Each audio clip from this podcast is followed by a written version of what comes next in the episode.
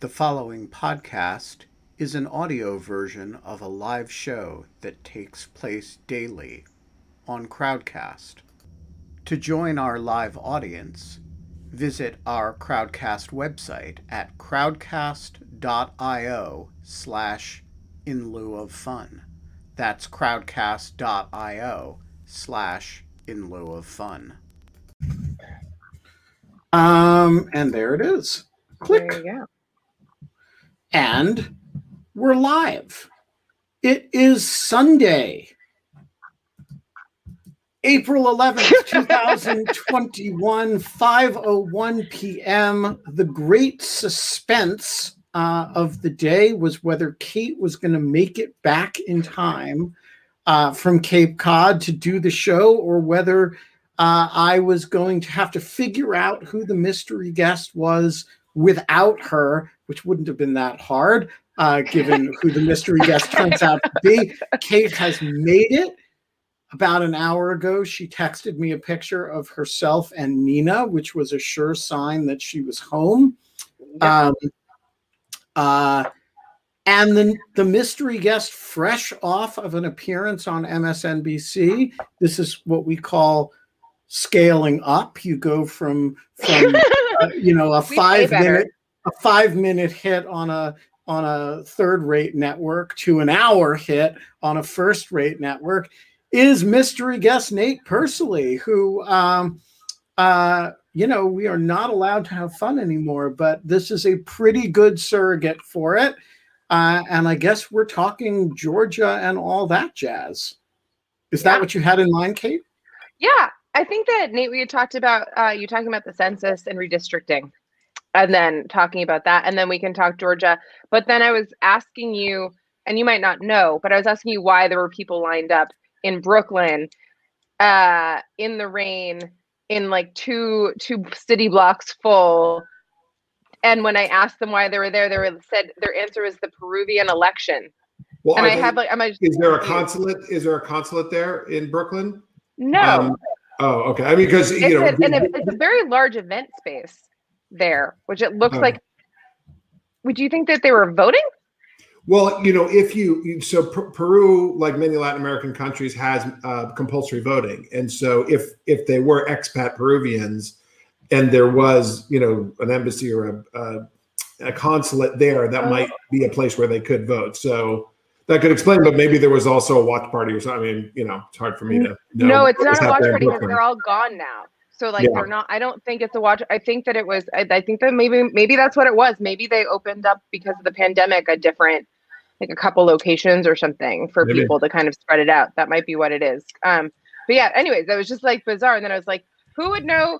Some weird like some like fact about like a like an, an election system in a country that I have no idea what the election system is. Well, what's happening in Peru is actually kind of interesting, where they suspect so there is compulsory voting, and the polls show that something around 15% of voters are not going to vote for any of the candidates, uh, and so that there's kind of a protest movement. how does- So how does that work? Is there a fine if you fail to vote? Is that like how, how did what is how, what is what is the result? No, if to- compulsory voting is not a compulsory choice. It's compulsory. Oh no no no! Uh, showing up. You Yeah. have you have to file a ballot, but you can decline to fill it out. In, No, but I'm at just- least in, in the Australian system.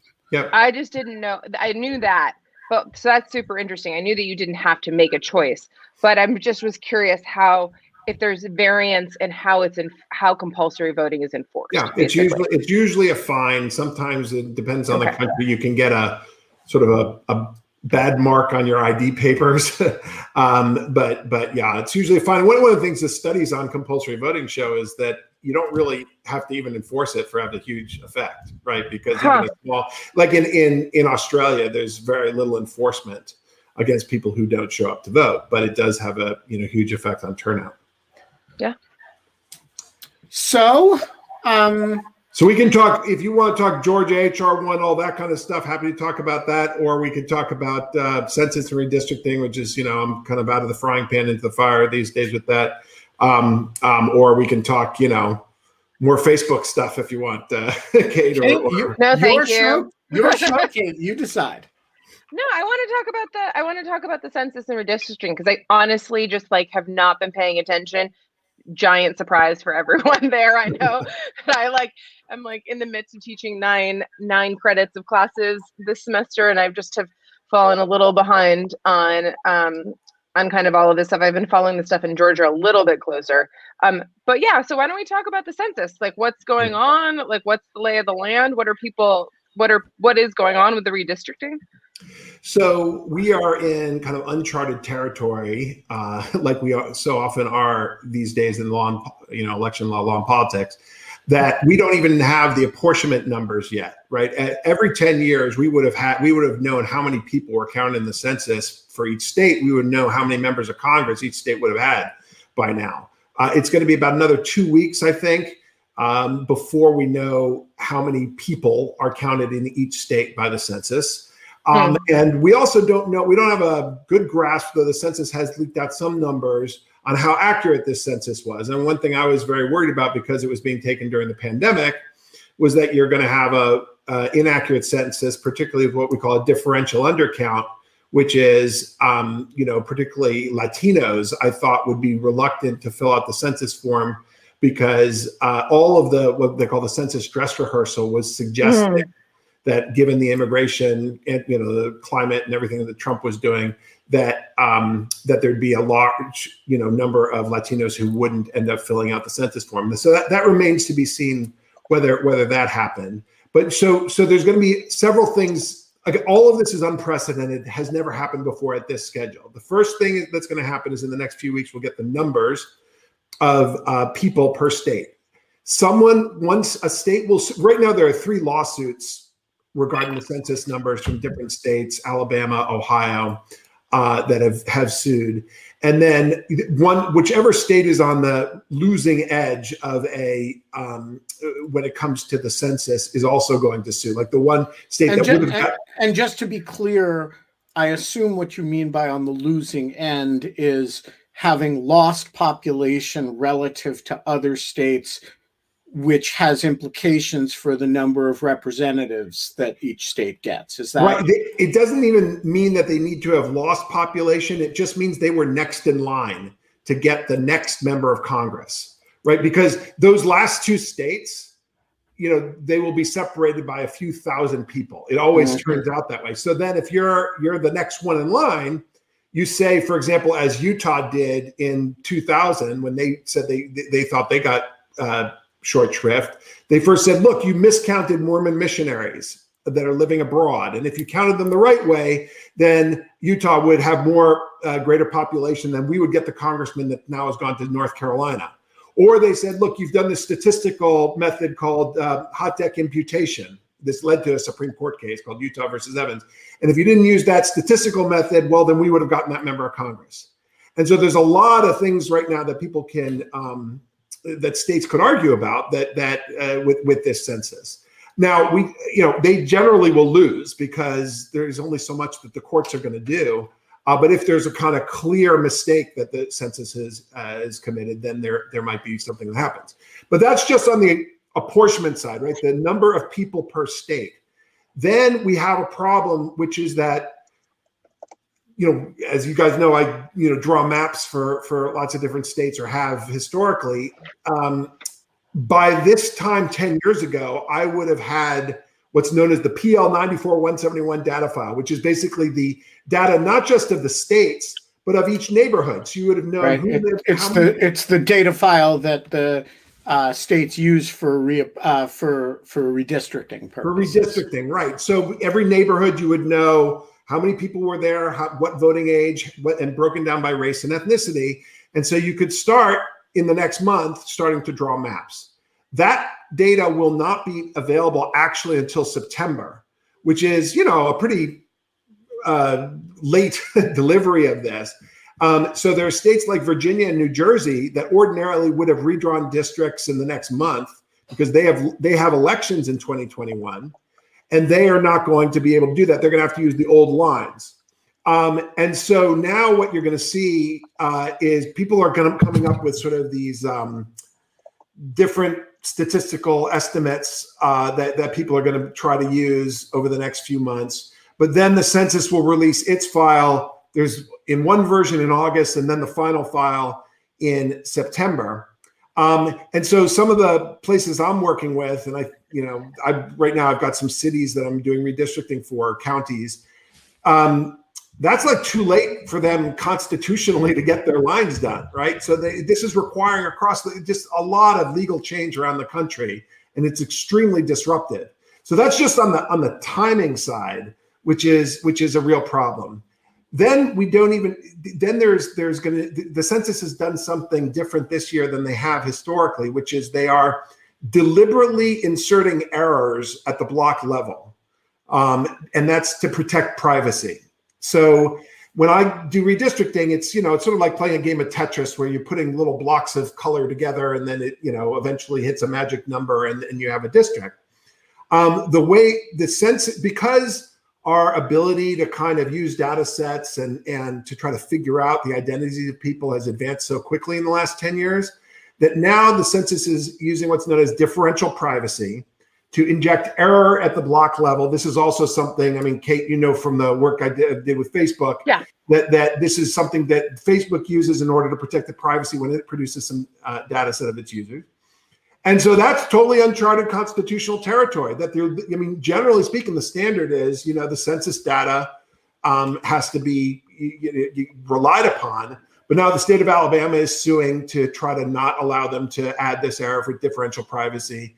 And you know, now to come sort of full circle to the things you know Kate and I w- worry about on the disinformation front, you have this kind of perfect storm of um, you know bureaucratic uh, control over data um, with conspiracy theories about what ha- is happening in the census um, and you know sort of statistical um, methods that most people don't understand that are going to be used to describe what's happening to the population at a time when people are you know very concerned about um, insider manipulation of politics to begin with. So that's that is another sort of aspect of this that remains to be seen that we'll we'll see in uh, late summer early fall. So, what are, uh, assuming that we do not have federal legislation in time to affect this process, yeah, which I think is a not certainty, but a reasonable assumption. Yeah.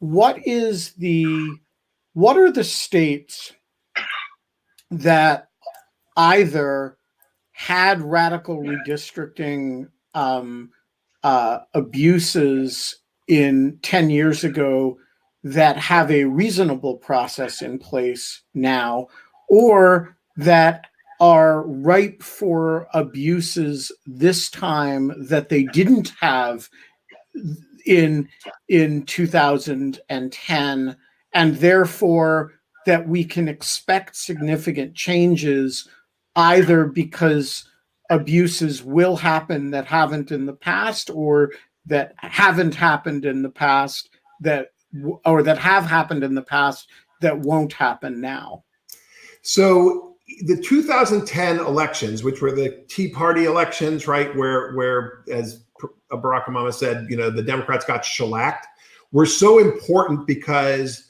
Republicans gained unified control of most of the battleground states at the time. So right. Michi- Michigan, Pennsylvania, Ohio, um, Pens- uh, uh, Wisconsin, Florida, and then Texas. These were all states where you know they had uh, unified control, and so had the sort of controlled the pen when it came to redistricting.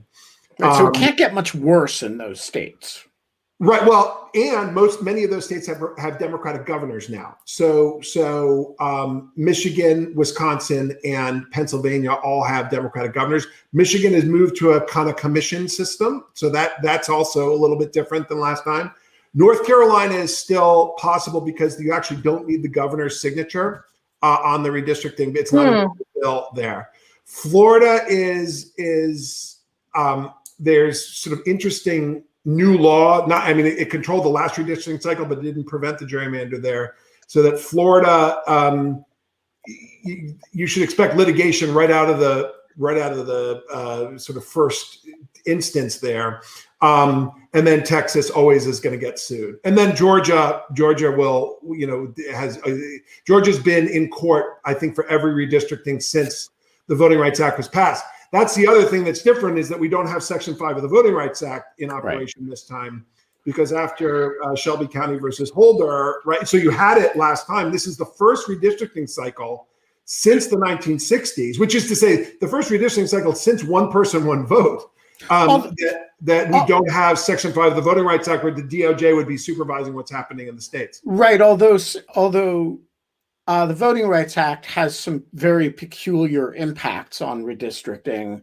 Um, which are not always what one would expect, right? And it, to be sure, I mean, we and we can talk about how you know majority minority districts work, but the, the key feature here is that there's no federal um, body that can slow down the process like it t- could 10 years ago, where you could have people in the DOJ that if it's if they saw a plan that had a discriminatory purpose or effect, that they could slow it down. Now, there's always been, you know, uh, since the 90s and the and the uh, takeover by the Republicans of the House of Representatives, there's always been a debate about the kind of costs and benefits of drawing more majority minority districts and how that how that shakes down. And in fact, one of the interesting things that you've seen in the last 10 years, as you sort of think of changes in the intercensus years, is that um, most of the kind of civil rights pro minority lawsuits that have come out in the last 10 years have been against packing right so that they've right. been trying to say look you over concentrated african americans and latinos in these districts whereas you go back 20 years right 30 years when i you know started doing this and um, it was the other way around right so the doj is forcing the construction of sometimes 65% minority districts um, and and now you have civil rights plaintiffs going in and saying, look, this 51% uh, African American district district back. When I was appointed to be special master um, in the Nor- in the North Carolina case, whatever it is, three years ago, it was to unpack uh, some of the districts that the court ruled were overly concentrated. I know we have a very sophisticated audience, but because I'm again nine credits of teaching and 70 1L students, I will just point out to those who don't know that a special master is someone appointed by the court to be a neutral kind of uh, a, a, neutral kind of decision maker that will kind of like be be like between the parties that are that are having the conflict and kind of oversee an administrative proceeding. And um, create a factual record. Exactly and create a factual record like a rapporteur can, can, can, i also say uh, just for uh, viewers who don't know packing is a term of art in this context that refers to drawing lines in a way of in the way of concentrating a large group of the voters that you don't think are going to support you into a single district. So in other words, if you're a Republican legislature and you know that 90% of the African American community votes Democratic, and you can create a 70% African American district, you have concentrated a very large number of voters that in other contexts may cause your people to lose elections. In a single district, they're going to elect some, you know, uh, Maxine Waters kind of politician uh, or, you know, uh, but the rest of the state is going to have many fewer African American voters. So there's a there's a it, it's a it's a term that refers to the concentration of uh, of voters that you do not think are going to vote for you in as few districts as possible. Is it? I mean, so you could basically, if you're going to use it in a sentence, would you say that you gerrymander district lines to create packing? So, so here's what when I teach. Or is there a difference between is gerrymandering like a separate? I mean, I I didn't actually. I knew these two things, but I've, I've actually never put been precise about it. Kind of used it colloquially. So ger- gerrymandering is the active drawing lines for political or other advantage, right? So right. it's just also to go back to first principles. Named for Elbridge Gerry. Yes, the, right. The, fir- so, the third, I did not vice, know that. The third vice president of the United States. Actually, I'm I, I don't election know. Law person, so this is this is all this is great. I did not know that. Is it true then? Yeah, named. Oh. And he drew a district in Massachusetts that looked like a salamander. I, am I able to actually? Am I able to share my screen? Yeah. yeah. So go go above your go go hover your mouse above your face, and then you'll see um you'll see a share screen button. uh, that and it's in next to the HD button and the gear. Um, and by the way, a, a, lineal descendant of Elbridge is the uh, uh, a very fine lawyer who I believe now works for Boeing, whose name is Brett Gerry. And uh, this Brett is tremendous. Is, are you able yeah. to see this? Oh, Justin Levitt. Oh. Well, the, well, this is this is just, this is a very famous, um, you know, picture. Yeah, of, I've seen. I've seen that. So this was the original. This was literally the the the where the word gerrymander came from, which is that there was a journalist who was looking at the what was this was the the map of actually you, you would be familiar with this area in northern Massachusetts, Kate. Yeah. Um, where the, the Senate map for, for Massachusetts had these different districts here. And, and this red district was seen as, uh, you know, uh, there was one journalist at, a, at a, a, local paper who looked at it and said, Hey, you know, that looks like a salamander. And the guy next to him said, No, no, it looks like a gerrymander. And so they drew this political cartoon of all the towns in northern Massachusetts I so never became, learned that. Oh my god! I'm like, you're blowing my mind. Now I need to audit your. I should just audit your election law I, I thought about putting up some videos on this. There's there's got to be uh, just to. I think you should do. I think you should do some some lawfare lectures on this. That'd uh, be fun. Yeah, uh, that'd be so yeah. fun. Check check out the one we and did with Paul Rosenzweig. Stupid law student. check out the one we did with Paul Rosenzweig the other day on cybersecurity metrics. We should we should do like you know history of history of election law well yeah. it's kind of it's like the the section 230 series i did and yeah. with the yale isp and then you know do you know how many people i talk to like reporters or like i've watched that entire series on lawfare before they like call me i'm like thank god this is so much better than you not having watched that and calling me sorry anyways this is great so, so anyway the the if you look at so this was you know the way that they were uh, packing and cracking the anti-federalists in in um, in Massachusetts. But you go, you know, so if you look at the famous cases in dealing with with racial gerrymandering, Gomillion versus Lightfoot, the famous case out of Tuskegee, where they took what was a square city and then turned it into this yellow figure to excise all the African Americans from Tuskegee, right? No, so, so, this that, this graphic I've seen. I'm familiar yeah. with this. I didn't know that the gerrymander that it that that's where the origins. I just I really just didn't know that. And wow. just just so you, so the, the strategies right for gerrymandering are packing, cracking, stacking, and kidnapping. So as Ben said, right, you can pack your opponents into as few districts as possible, possible, or you could spread them among as many as possible. So here are the districts in 1966 in Mississippi, the proposed districts, where what they did instead of drawing a majority African American district along the Delta, right? They drew these five districts, each with this one 34% black, this one 44%, 44, 20, 39, in order to dilute the uh, impact of uh, African American voting.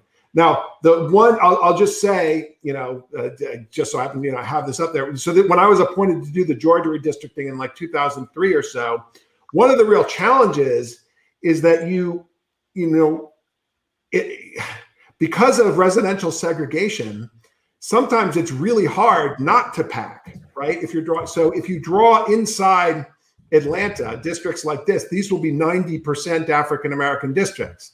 Yeah. If, if, you draw districts on the outside like this, mm. right, they'll be about 30% African American. And depending on which whites you're putting in with African Americans, you're going to end up, you know, some of these are Republican or Democrat. Areas, right? There are places, if you know Buckhead and those areas, which much more liberal, not as big a deal. And so there is always this kind of Goldilocks question in redistricting about sort of how much, you know, how much packing, how much uh, cracking uh, one allows. And I'll just say just one one last thing on this, which is the famous districts from Shaw versus Reno, the cases that dealt with majority minority districts, these sort of strangely shaped shape, uh, districts from Georgia, Florida, Louisiana. Here are the ones from Texas. Why do you have ugly? On there? Like you're just like making the point that they like well, that they look they're, they're not very plausibly. When I teach this, there's a question about whether compactness is constitute a lack of compactness is constitutionally suspect. Because here's what Justice O'Connor says in Shaw versus Reno. She says, look, we believe that reapportionment is one area in which appearances do matter. A reapportionment plan that includes in one district individuals who belong to the same race but who are otherwise widely separated by geographical and political boundaries uh, bears an uncomfortable resemblance to political apartheid.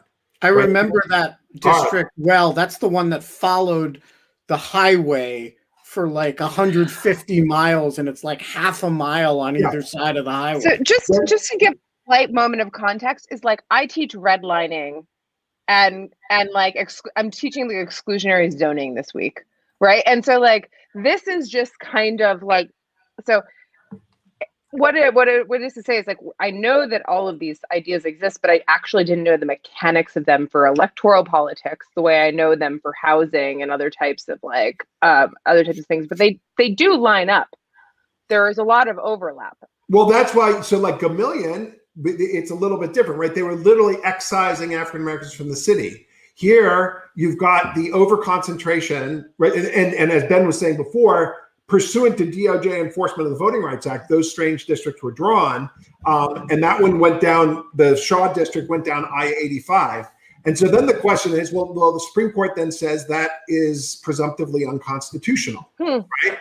And then there's an interest. Now, well, I can tell you that line that I read from Justice O'Connor about it bearing resemblance to political apartheid. You can imagine how NAACP LDF felt about that, you know, because uh, at the time, and I, I was, you know, involved in uh, the late '90s, early 2000s with with with some of this, and it's like, you know, these were districts. Remember, some of these districts facilitated the first election of African Americans in many of these states, right? Because you had white Democrats who, because of incumbency advantages up through the 1990s, were able to continue to win.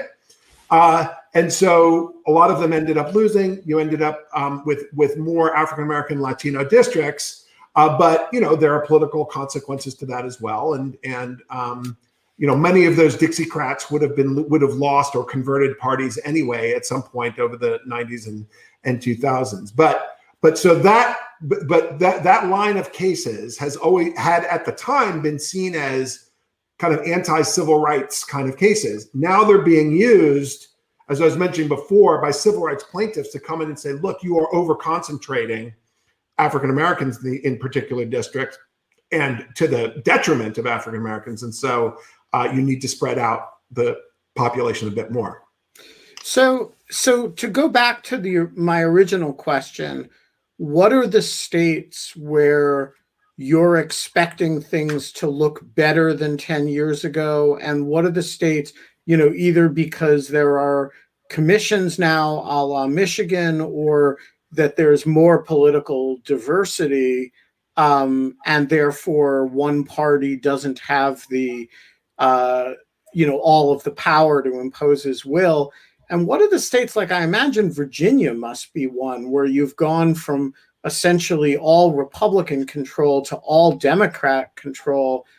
Um, I imagine you're going to have a bunch of Virginia Republicans redistricted out of seats. Um, they, have gone in the direction of a commission now. I so, see. So it, it oh. probably it, it, it may be, I, I, can't remember the specifics as to how much power the commission has there, but at least in the first instance, um, there's going to be something that resembles a nonpartisan map. There, I mean, I, think that there's the possibility that the governor and the uh, legislature can overturn it, but I, am not sure. That's also true in New York, where New York, I was I was involved in um, the New York redistricting. I was appointed uh, ten years ago to do that. And you're the and one that stole Louise Slaughter from me. I think you might have been. no, I'm sorry. I think I think. well, that, that's a really interesting. I actually have the the map. I have it up in my office here. The the original one. The, the yeah, but you know, Louise Slaughter's district before that contained part of Rochester, part of northern Buffalo, and then had a thin line that went up through Niagara Falls and all the way through northwestern New York. It was one of the most gerrymandered districts in the country. And so then after after the court plan that I was involved in, then she basically had a Rochester based district, you know, and so it was, yeah, it was, yeah. Um, but, uh, but all right, so going back to the states, Ben, the, the, you've got, um, so one thing we should also say is this is the Democrats do this too. They just don't have control as often as the Republicans have. So yeah, Illinois, for, the, for, those of us who know Maryland politics, yeah, um, you know, uh, it is, you know, gerrymandering is not the is not the sole province of Republicans. It is the province of parties in power. And so Illinois and Maryland were the Democratic gerrymanders last time. Uh, and the Maryland case actually went to the Supreme Court alongside the others that, that were in the Rucho case that the Supreme Court decided wasn't going to get involved in partisan gerrymandering. So, um, uh, and Maryland also is, is establishing a commission. Again, I think it's advisory, but the governor has it. Um, and so we'll see what, what comes out of that. But also, Maryland has divided politics now. It has a right. Republican so governor, so governor, it has a solidly Democratic legislature. You're going to have a reasonable process in Maryland. Yeah. yeah well, well, yeah, I assume so. I mean, there's always the possibility of overturning or whatever, but but I don't know overturning a veto. But uh, uh, but I think that that's right um, because Maryland had some really crazy districts last time. Um, the ones that just went from the east, and then and so on the Republican side uh, Michigan is going to be uh, so Michigan and Wisconsin and Pennsylvania should probably be less likely to have you know partisan gerrymanders than they did ten years ago. I was involved in the Pennsylvania case, the most recent one where I was appointed, and that obviously was very politically controversial. Um, um, and so the existing districts are nine Democrat, nine Republican there, and we'll see what the legislature tries to do, and that may lead to the courts getting involved there. But I, I would keep my eye on in terms of areas where Republicans can make gains through gerrymandering. But um, you've got the possibility of Ohio. Ohio also is going to have a, a legislative commission, I believe, for the state legislature. Then you've got Florida, where they've got some strict constitutional requirements, but Florida is going to gain like two or three states. Texas, two, two or three districts. Texas is going to gain, I think, three or more districts. So that's that's the area where you see it. Georgia will gain, I think, at least one. Um, and so, and North Carolina will probably gain one. And that, so those are the states that I would be uh, looking at. And then the ones where, you know, in the Northeast and Midwest, which are going to lose districts um, because the question is who's going to be on the chopping block. So I have a to take this to a slightly jokier, not uh to and now that this has not been educational, but like you know how you used you could like you go to carnivals and there'll be that guy that like like looks at you and guesses your weight and if you like gets wrong they'll like is this like if you're like on a plane next to a stranger and they tell you that they're from like like, like from like a county in a certain place right. can you like tell them their entire districting history and everything about them so so I, th- th- this provokes a story that you, i don't think i've ever told publicly that you're going to love so and, and it involves some some interesting characters in the redistricting lore. You may have heard of Tom Hofeller, who was the guy in North Carolina who died, and his hard drives ended up. He was the Republican redistricting consultant there. Yeah, right, so I, and his daughter turns them over to the ACLU it, there's some, in, some, a, in, a, fabulous act of familial betrayal. you know, it's like, you know, you're a straight up Mary Trump shit. Yeah, I know. Oh, it's so district and consultant. There's litigation that's bad relationship with your daughter, and she's like, "How can I get revenge on dad for all those years?" And she says, I know I'm going to give his hard drive to the ACLU. Yeah. Oh, and this is a story for the listeners. I mean, it's really um, an incredibly dramatic, almost like, you know, thriller kind of story, what's happened here. Um, but so I was at a National Conference of State Legislatures meeting with Tom Hofeller, Ben Ginsberg, and several others, gave some talks there. Oh, I and they had Ben. The, what'd you say? Sorry. Sorry, I just I, I like Ben. You know yes, that already, right. though. So, sorry, and, I just like and they had the Republican redistricting map. So it was the RNC redistricting map they were giving out to Republicans there. And I said to Tom Hofeller, I'm like, can I please have one of these cool maps that look like some of the stuff behind me? He's like, no, no, no. I was like, please, I won't share it with anyone. He said, fine. So I took the Republican redistricting map for the country. And I'm on a plane going back to, I was teaching at Columbia at the time. I'm on a plane back to Columbia. And who do I see on my plane but Mitch McConnell? Okay. And I'm like, oh, I have got to go up to him. By the way, I have gotten on a lot of planes over the years. Mitch McConnell, never been on one of them.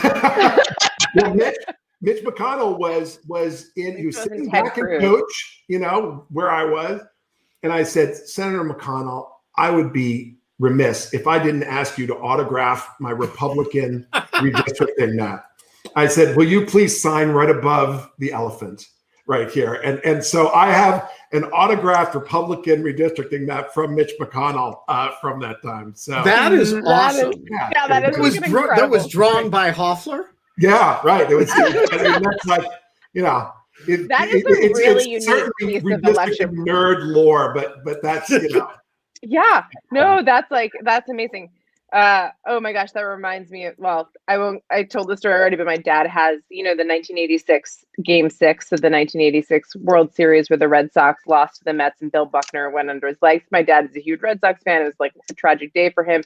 Anyways, he ended up getting Bill Buckner's signature on a ball when he came through to kind of do a signing and then started and then like oh no, I had gotten Bob Stanley's signature as a pitcher uh, signature on a ball when I was at Brown because he came and did an event at Brown. And so then I'd given it to my dad for Christmas. My dad got it signed by Buckner and then decided he was going to get it signed by every single person who had touched the ball as a, like Mookie Wilson and like everything Oh, else. He, Like went through, and so he got like he got all of the he got he has every single person on the ball, and the only other ball my dad has is all three DiMaggio brothers on one Wow. on like one ball. Yeah, yeah, it's pretty that's worth something.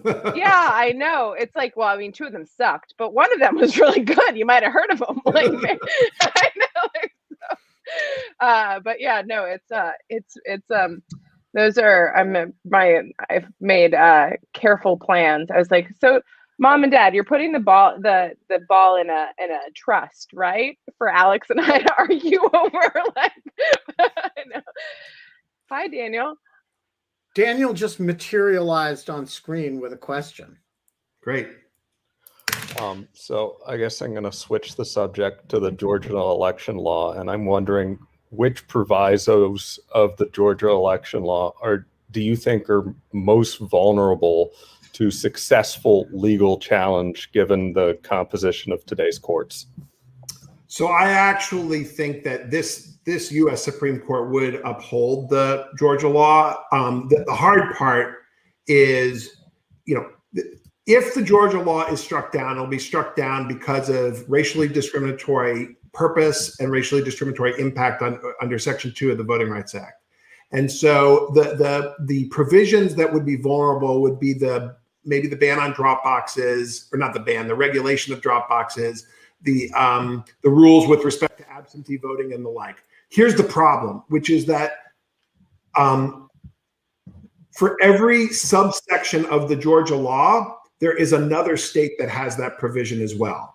So, so you take something like the addition of voter ID, like um, for absentee balloting, that you have to put your social security number, last four digits social security number, your driver's license number. That's what Minnesota does, and Minnesota is not seen as like this incredibly vote suppressive state. Now, um, and and so in order to get at this, right, you have to say, well, it's going to have a discriminatory effect in in uh, in Georgia, or it's got a discriminatory purpose. Um, one thing to keep an eye on is the case out of Arizona that the Supreme Court is deciding this term, the Brnovich case, which is a Section Two Voting Rights Act case. Did you sign an Amici in that? I did not. No, no. Okay. I I try because I get appointed by the you know courts in these in these things. I, I try to at least on the Voting Rights Act stuff. I mean, I did I did in um, the Shelby County case and the earlier ones, but uh, you know, for the upcoming cycle, I'm I'm going to try to stay out of litigation. But if you look at that Section Two case that's gone going up to Supreme Court, we will get a sense from the Supreme Court in the next few months how they would receive something like the Georgia law. So, um, I have a question about the Georgia law, which is, you know, the the law is clearly badly intended, right? It's a response to voter turnout. It's a, uh, it's a, you know, the legislature is shocked to discover that, you know, people are voting uh, apropos of the rules that it set up to deal with COVID and also just absentee ballot, a, a generally pretty liberal voting regime with respect to absentee ballot rules. Um, that said, the most objectionable provisions of the law were removed, and the it's not clear to me what the reasonable expectations of the law as passed going into effect would be on voter turnout. Um, I'm curious for your kind of gestalt assessment of that. Is this a situation where the bark was worse than the bite, and the bite puts Georgia kind of in the median pack nationwide about things like you know they're still pretty actually progressive on things like early voting relative to a bunch of other states uh, or is this a situation in which they've cleverly made the thing seem a lot less radical mm. than the effect would actually be and this is a you know a surgical scalpel strike against african american voting how, how do you understand it at the end of the day so you may have seen uh, earlier this week that Nate Cohn had a piece on this uh, about the Georgia law and how it would affect turnout, and he was savaged on Twitter as, as a result. Um, let me let me say this, which is that it is very difficult at the front end to assess whether any of these individual interventions are going to have an impact on turnout in general or on African American turnout in particular. Um, they the, the so that's the first thing to say. Second is, is to repeat what you said, which is that they are all built on addressing the big lie, which is that they right. are all motivated by addressing fraud that did not happen in Georgia. And it's even the governor who now signed the law who was the one who said that there was no fraud in the 2020 election. And so there, the, you know, one of the reasons you might have an easier time maybe proving discriminatory purpose here is that there really is no good reason to pass these restrictions because um, uh, you know the mail ballots were actually all ballots in Georgia were counted three times right in this last election, and so there's yeah, no, but you're not going to get. But but as you point out, the current court's going to look at this, yeah. and it is going to accept as a non-discriminatory purpose that there was there were many people who believed mm-hmm. that the the election was corrupted and the Georgia legislature was responding to the perception of a lack of election security in a kind of prophylactic way. Uh, and so the record, the relevant record, is not the record of actual fraud, it's the record of people believing there was a problem. Yeah, right? and, and, and, I think the court buys that, don't you? Well, you know, Justice Thomas, in fact, wrote that down, right? In in it literally said that in a kind of dissent from the the denial of cert or, or the mooting of a case out of Pennsylvania, where he basically said, yeah, there's a lack of confidence here that's caused by these different changes. So, yes, you know that that is true. Um, that uh, there's no evidence, by the way, and I've done some studies on this there's no evidence that any of these measures will actually change people's perceptions of the electoral system. It's not like they will become more confident. So, for example, states with voter ID laws don't have populations that are more confident in the election infrastructure than states that don't have voter ID laws. Remember, this is this is pretty you know insider baseball kind of stuff yeah. in terms of the the technicalities on this. Um, but but just to go to the to the crux of the issue that you were suggesting I don't think these this law will have much of an effect on a presidential election because when people are motivated to vote and when there's a lot of excitement and there's a lot of money and mobilization, I think that that you that you will have people who will figure out a way to vote, whether it's early in person, absentee, or something else.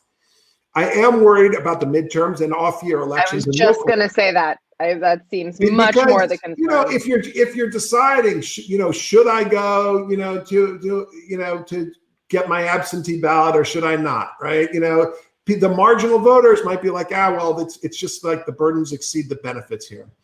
In addition, the most significant thing and why I see the Georgia law more as a kind of like loaded gun waiting to go off as opposed to one that's already been fired is that um, the, the way they are reshuffling authority between the counties and the state government and, and how they the legislature now has taken away the role that the secretary of state played in the election and the election board and replaced it with someone that the legislature appoints suggests to me that in a close election like the one we just had that you where there's a fight between fulton county in particular and georgia government on the other that at the state level that they could put a thumb on the scales and that, by the way, that fight between the states and the more liberal cities we're seeing around the country. So Texas now has a series of bills that, as far as I can tell, are really just targeting Houston and, and Harris right. County because Harris County did all kinds of interesting things in this last election. They had lots more ballot drop boxes that they tried to put out. They had drive-through voting.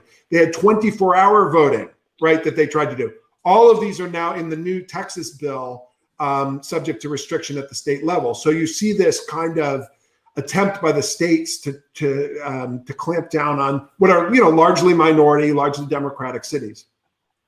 Mary, you are a black rectangle, but your mic is on and the floor is yours. Great, thank you. Um, thank you all so much for this show. Um, I'm in a late time zone, so I'm not really in in daytime appearance. Um, my question Elie Honig is just starting to promote his book about Bill Barr. Is it jaw dropping that a prosecutor has to expose the harms done to the rule of law by the former AG in print rather than having Barr be pursued by legal process? Is Barr in any legal jeopardy or has he kept his hands clean? So this is a, a very interesting. Uh, so I would just say it's not an election law question. Yeah, I was going to say. I was gonna that's go not back. Don't worry about And it, if, Nate. if, if Nate or Kate has thoughts on it, uh, uh, they're welcome to uh, jump in. But I, I'll just say, um, I will be interested to see what Elie alleges about Barr. But um, I think most of what Barr did is not remotely uh, in the land of the uh, legally actionable. It's in the land of the uh, gross uh, improper management of the Justice Department and what I would call abuse of prosecutorial discretion. But these are not, um, by the way, mostly abuse of prosecutorial discretion on the side of leniency toward favored plaint, uh, favored defendants. For example, dropping cases against, uh, you know, uh, uh, uh, Mike Flynn that you would never drop against a normal criminal defendant, right? Uh, filing a a brief, a sentencing brief in Roger Stone that de- the Roger Stone case that departs from all of the normal Justice Department behaviors. Um, these are uh, terrible things for the leader of the Justice Department to do. Uh, they are in no sense that I'm aware of criminal or, you know, sort of misconduct as we normally understand it. Rather, they're uh, things that we think of as violative in the of the norms of the department and the the expected behavior of the attorney general. So I I mean Elie is a serious guy, and I will be very I, I haven't read his book, and I'll be very curious to read what what his suggestion is that Barr sort of did something actionably wrong rather than just kind of wrong. Um, but I think the judgment of Bill Barr is going to be in history. I think he's going to go down, and I say this as somebody who was encouraged by his nomination, and and uh, I, I we were never close or anything, but I, I, you know, always thought highly of him as a as a person, and and uh, and he's a very smart guy, um, and um, I think the judgment of him will be as one of the worst attorney generals of this well the worst attorney general of this period of history. You have to go back uh, you really have to go back to john mitchell and people who really were criminals before you have anybody who uh, had a bigger negative impact on the justice department than bill barr. But i don't see it as a as a, i see it as the, the sort of thing you deal with through criticism of the sort like writing a book is a good way to do it rather than than through you know action on uh, legal action of one sort or another I have a Uh, question. What is Alberto Gonzales doing these days? Do you know? Alberto gonzales who uh, Is, is- does he have a LinkedIn page that I can look at? um, so he was uh, associated with a university in texas Yeah, for a while um, SMU or something. Yeah, I can't remember which one. but rights yeah. or something? Okay, so he like went in. Okay, and he's um, I didn't know if he went to be a partner at a firm or something. No, That I think seems- he may have had a, sort of an of counsel relationship with one Yeah. firm or another. But um, look, Alberto Gonzales is up there among the uh, lousy attorney generals. Um, right. I just didn't want to leave him out. um, So he's not in Bill Barr's league. no, no, no. um, I know. he's- And Barr And do you think there'll be any prosecutions? Leave aside what happened on January 6th, but any prosecutions of anyone in the Trump administration by this Justice Department? I, I get asked this question sometimes, and I think that basically just know, knowing who Merrick Garland and Joe Biden are, that there's just this incredible impulse to move on. Um, and that uh, that there really isn't likelihood to see you know additional pros- any prosecutions, though though one could have imagined a situation where there would have been. Um, So I so first of all, I think that Biden I would hope that Biden's involvement in this question was limited to the choice of Merrick Garland. yeah, That is, if you're Joe Biden and you want a wise, prudent individual making the decisions and you don't want to be involved in the decisions yourself, as he shouldn't be, you call up Merrick Garland and you say, Hey, would you come off the bench? And you ask him to do it. And then you got to leave the decisions to him. I agree with you that Merrick Garland is somebody who will have a, a vibrant sense of the uh, of the downsides of bringing cases that other people will be enthusiastic about. That said, I do think there are some cases that bubble up through the system that when the facts are all in, they're just appalling. And the, the Matt Gaetz situation is like he's not a Trump administration official exactly, but you know, like there is the okay, but what about if they're transporting 17 year olds over state lines for immoral purposes, right? You know, and that wasn't one that we thought we were going to be dealing with. I also think the, um, uh, you know, that there's, there are residual cases from the Southern District that they're going to have to decide how to think about. And I I look, I don't know how any of it shakes out at the end of the day. I do agree with you that there's no way the Justice Department brings a case against senior Trump administration officials without a good long discussion in the Attorney General's conference room about the consequences of you know prosecuting your political predecessors. And by the way, I think that's great. I think we should have that conversation before we go after any of these motherfuckers who I would otherwise love to see gone after, right? Like, I think it's good that vindictive people like me are not the ones who are making the decisions. Um, Well, I think you're right that that, that seeing what's going to happen in New York, also seeing what happens with in Georgia, seeing what happens with the Trump, um, you know, the the the money issues, whether it's a hotel or otherwise, you know, that that that I'm actually somewhat surprised we haven't seen more out of New York at, by this point. I thought we would have seen a little more, um, but that's just Wait, on the out of president. Albany or out of out- out of Albany? Like when you when you say Yeah, you, you mean well, like, yeah, okay. yeah. Well, and the out of local, you've got, you've got the you've got the foundation issues, you've got the the uh, other commercial issues, um, and we'll we'll see we'll see what Look, happens. I, I think if Trump, if Trump personally has a problem uh, from a criminal law perspective, I would think the uh, uh, the Manhattan DA is his biggest problem right now, and you know, um, also the Fulton County DA, who actually seems like a pretty serious woman. Um, and who's got tapes. Um, so I, I, I think he's got state law problems that frankly are in areas I don't know anything about. But do I think it's likely that the Justice Department is going to is is going to prosecute him? No. Do I think it is impossible that you know the Justice Department surprised everybody by filing a case against Steve Bannon for you know for grifting and there could be 10 of those Surprised cases me. involving you know involving a bunch of people so i i don't i i don't want to say it's not going to happen because but i but i don't think it's i i wouldn't put even money on it either let's Hmm.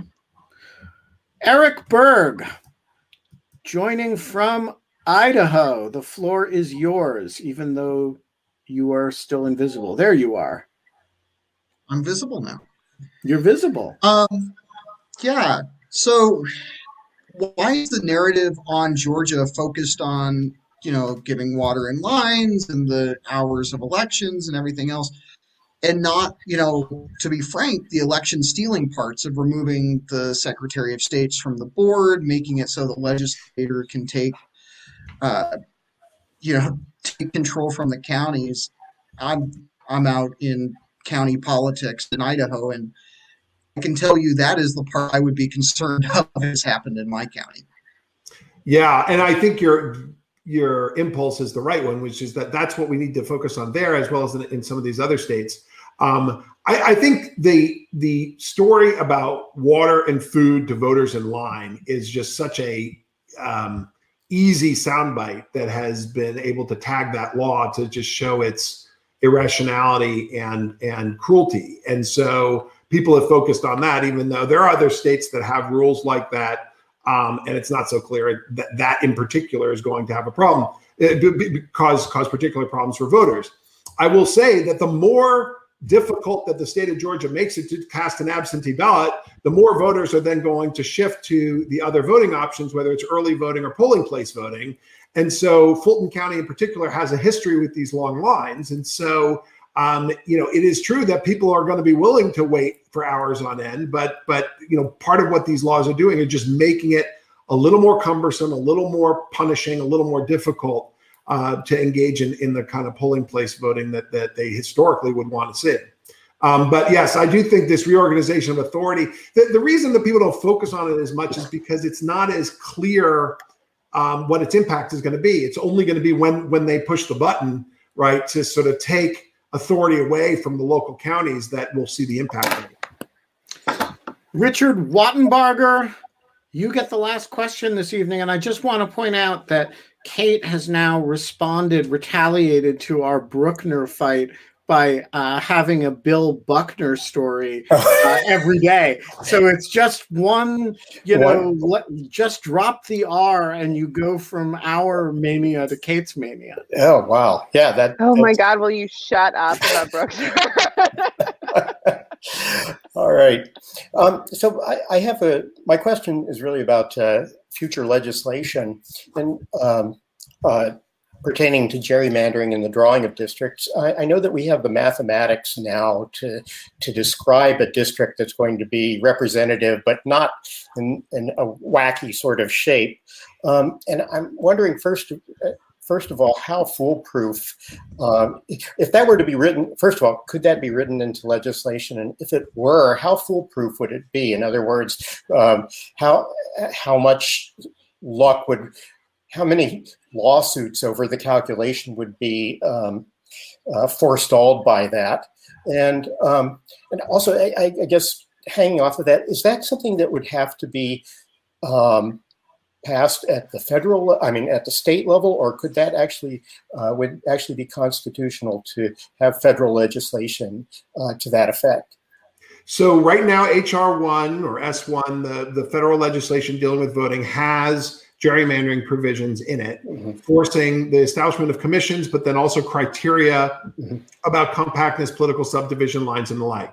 Mm-hmm. So there are some states that do have some kinds of quasi mathematical restrictions. One of the mm-hmm. things you realize when you get involved in this is that the focus on shapes is actually a little bit of a distraction that we tend to this is sort of like what we were talking about before with the sound bites which is that mm-hmm. you know everybody looks at the shapes and they figure out if they if it looks strange well then there's something nefarious that's going on right um, but that you can you with square districts you can gerrymander in fact republicans in mm-hmm. particular are able to gerrymander with square districts because of the over concentration and natural segregation of democrats in cities mm-hmm. uh, and and so you you know you, there's only so much one can do through say mathematical restrictions on uh, describing compactness and the like and when i when i'm a special master or something i put in all of those measures and there's a whole series of measures like comparing a you know the, the shape of a district to a circle or a square or something like that mm-hmm. and um and and so there's you know compactness is a is a value in redistricting but it's one value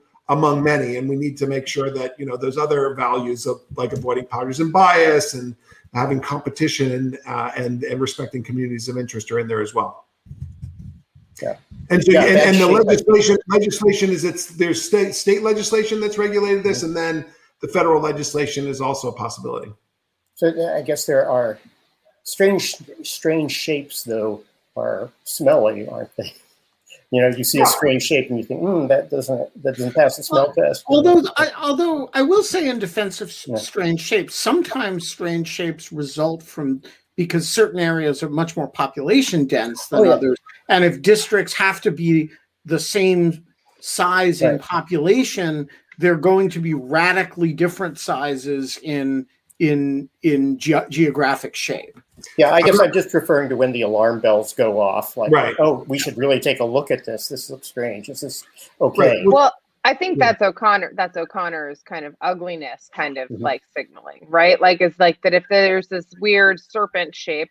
But uh, to your point, Nate, I think that that's exactly right. That there's not like a consistent, like that. That like you can you can manage to gerrymander just fine if you slice things into slivers or mm-hmm. into like into like into certain size squares or like whatever else or like to control where the line is. I like I'm just thinking of like Eight Mile Road in Detroit like you could have a nice straight line that's perfectly discriminatory like that is right along eight mile road so like i mean so that i teach that for housing purposes but like you could just do i mean you could teach the same thing for gerrymandering Yes, and I'll say, you know, when I first did New York, for example, we did one of the districts was, was followed a subway route because you might think that, you know, subways in New York, subway lines are kind of good definition of communities in ways that, you know, suppose if you join the Upper East Side and Upper West Side of Manhattan, which is always a proposal that's on the table, right?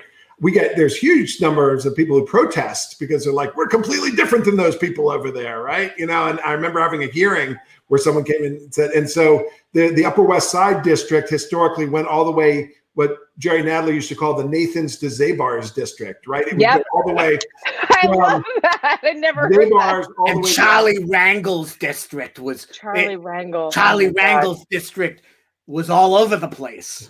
where does this voice come from and Charlie why is it episode 380 and you're just showing us your charlie Rangel I, I can do Charlie Rangel and I can do Strom Thurmond, and those are the only two I can do. keep, you can keep the Strom Thurmond. You can just keep I'll do, that. no, I can't put Strom Thurmond and Charlie Rangel next to each other. There was a time when I could do all the me- uh, right after the Anita Hill hearings, I could do reasonably well all of the members of the Senate Judiciary Committee. Oh my goodness. Um, Oh, it's a good party trick that would I could you do- I could do- no I could do- I could do the questions that Howell Heflin asked Anita Hill for a while. oh my god. Oh my god. Um, yeah, no, that that's a great point though, Nate. It's uh, like one of the things, of course, that I love about New York is that like you can go from the Upper East Side to like Chinatown on the same line, and like it's just like and to like the Lower East Side and to the East Village and Union Square, and then like all the way up to like Spanish Harlem, like all all on one line, and like wow is that a, like are those some different neighborhoods and so like yeah and so like there's Well, again, you know, they're different. So, I, contra that, I went when I was appointed to Georgia, drew a district in northern Georgia. Georgia that was a perfect square. It looked like you know Montana or something, and there was a mountain range that went right down the middle of the district. So the only way you could get from one side of the district to the other is if you went outside the district, right? And so shapes are descriptive of something, but they just don't quite, they, they don't by themselves suggest a kind of redistricting principle that has like Well- philosophical legitimacy. well it's like i don't know it's like a very it's a very architectural it's actually it kind of reminds me of in the tech space like the larry lessig kind of arguments about the four constraint the four the the four constraints on like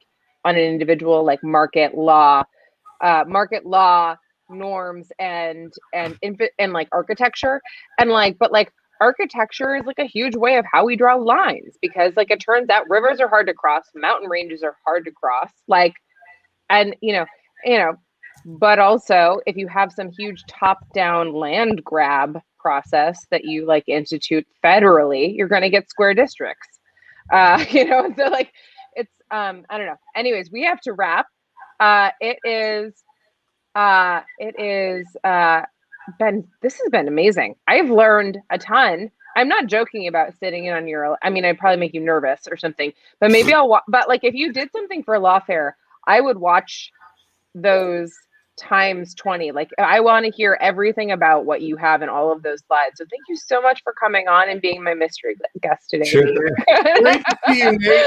And My seriously, pleasure. let, us talk about doing some some. Sure. law No, I. I've been thinking about doing something on the redistricting front, almost like a MOOC kind of thing, just on each, just to teach people a little bit about what they're about to confront, because there's going to be a lot of coverage and also disinformation and acrimony come the fall. well like section 230 there it ends up becoming this incredibly misunderstood political question. And some of it is politics but some of it is really not politics. And separating out like what is from what isn't is really important. And you have a great perch to be doing that from. And like you have the voice to kind of make Well, that I. I just just as a prelude to that, I will do this year what I did ten years ago, which is I'm going to teach my students how to redistrict, and we're going to put up the maps at drawcongress.org. It's right now that website's not active, but uh, also if there are people who want to draw maps, that um, you know there are a lot of public interest websites that now facilitate that. there are some really there are some actually like sorry i will actually maybe put you in touch with some really like kind of niche and weird internet groups that are into cartography and modern cartography Yeah. i would like i would love to help you do that that would be great we will be back 23 hour right 23 right 23 Well, right it's 20, actually, no, 20, because we're coming Oh, at no, six I'm o'clock I'm late. tomorrow.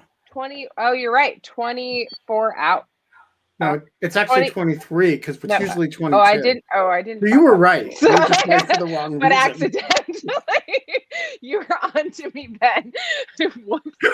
my bad math i'm so tired i like got no sleep last night uh 23 hours and 53 minutes from now um and just for people who are interested just as like a like a kind of dorky plug i am hosting a um, I am hosting a talk. I will be moderating a, a it'll just be a Q&A one-on-one with my former Second Circuit judge, uh, Richard Wesley, uh, with part of the St. John's and the National, uh, or sorry, not National, the New York City um, Historical Society, that is going to be talking about technology in the courts and how technology has changed the courts. Um, and that will be at 7.30, so uh, 30 minutes after In Lieu of Fun. I will post about it in my Twitter page um, if you want any i can't believe i said twitter page that makes me sound like i'm like 43 something.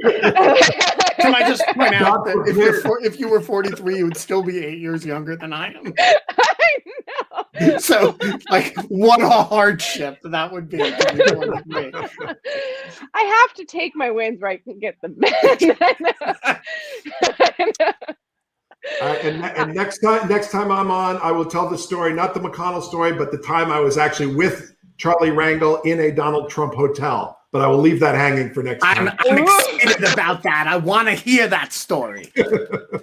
but I will tell the story tomorrow of the time in 1994 at Janet Reno's Christmas party when I saw Strom Thurmond confront Eric Holder, who was then the U.S. Attorney for the District of Columbia.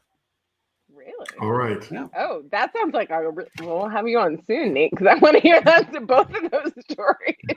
Well, good to see you all. We Yeah. will see you tomorrow. And remember, until then, we don't have fun anymore. But you guys are saddled with both my fight with Richard over Bruckner and Kate's serial telling of the Bill Buckner. I told it twice. I told Uh, it twice. Yeah. Well, I want to say you won with 83%, 84% of the vote found the Bru- Bruckner more tedious than Bill Buckner. And I want to say I agree. That's because I hate Anton Bruckner. Um, it is more tedious. You're all right in the audience. If you voted for for Bill Buckner, you're wrong.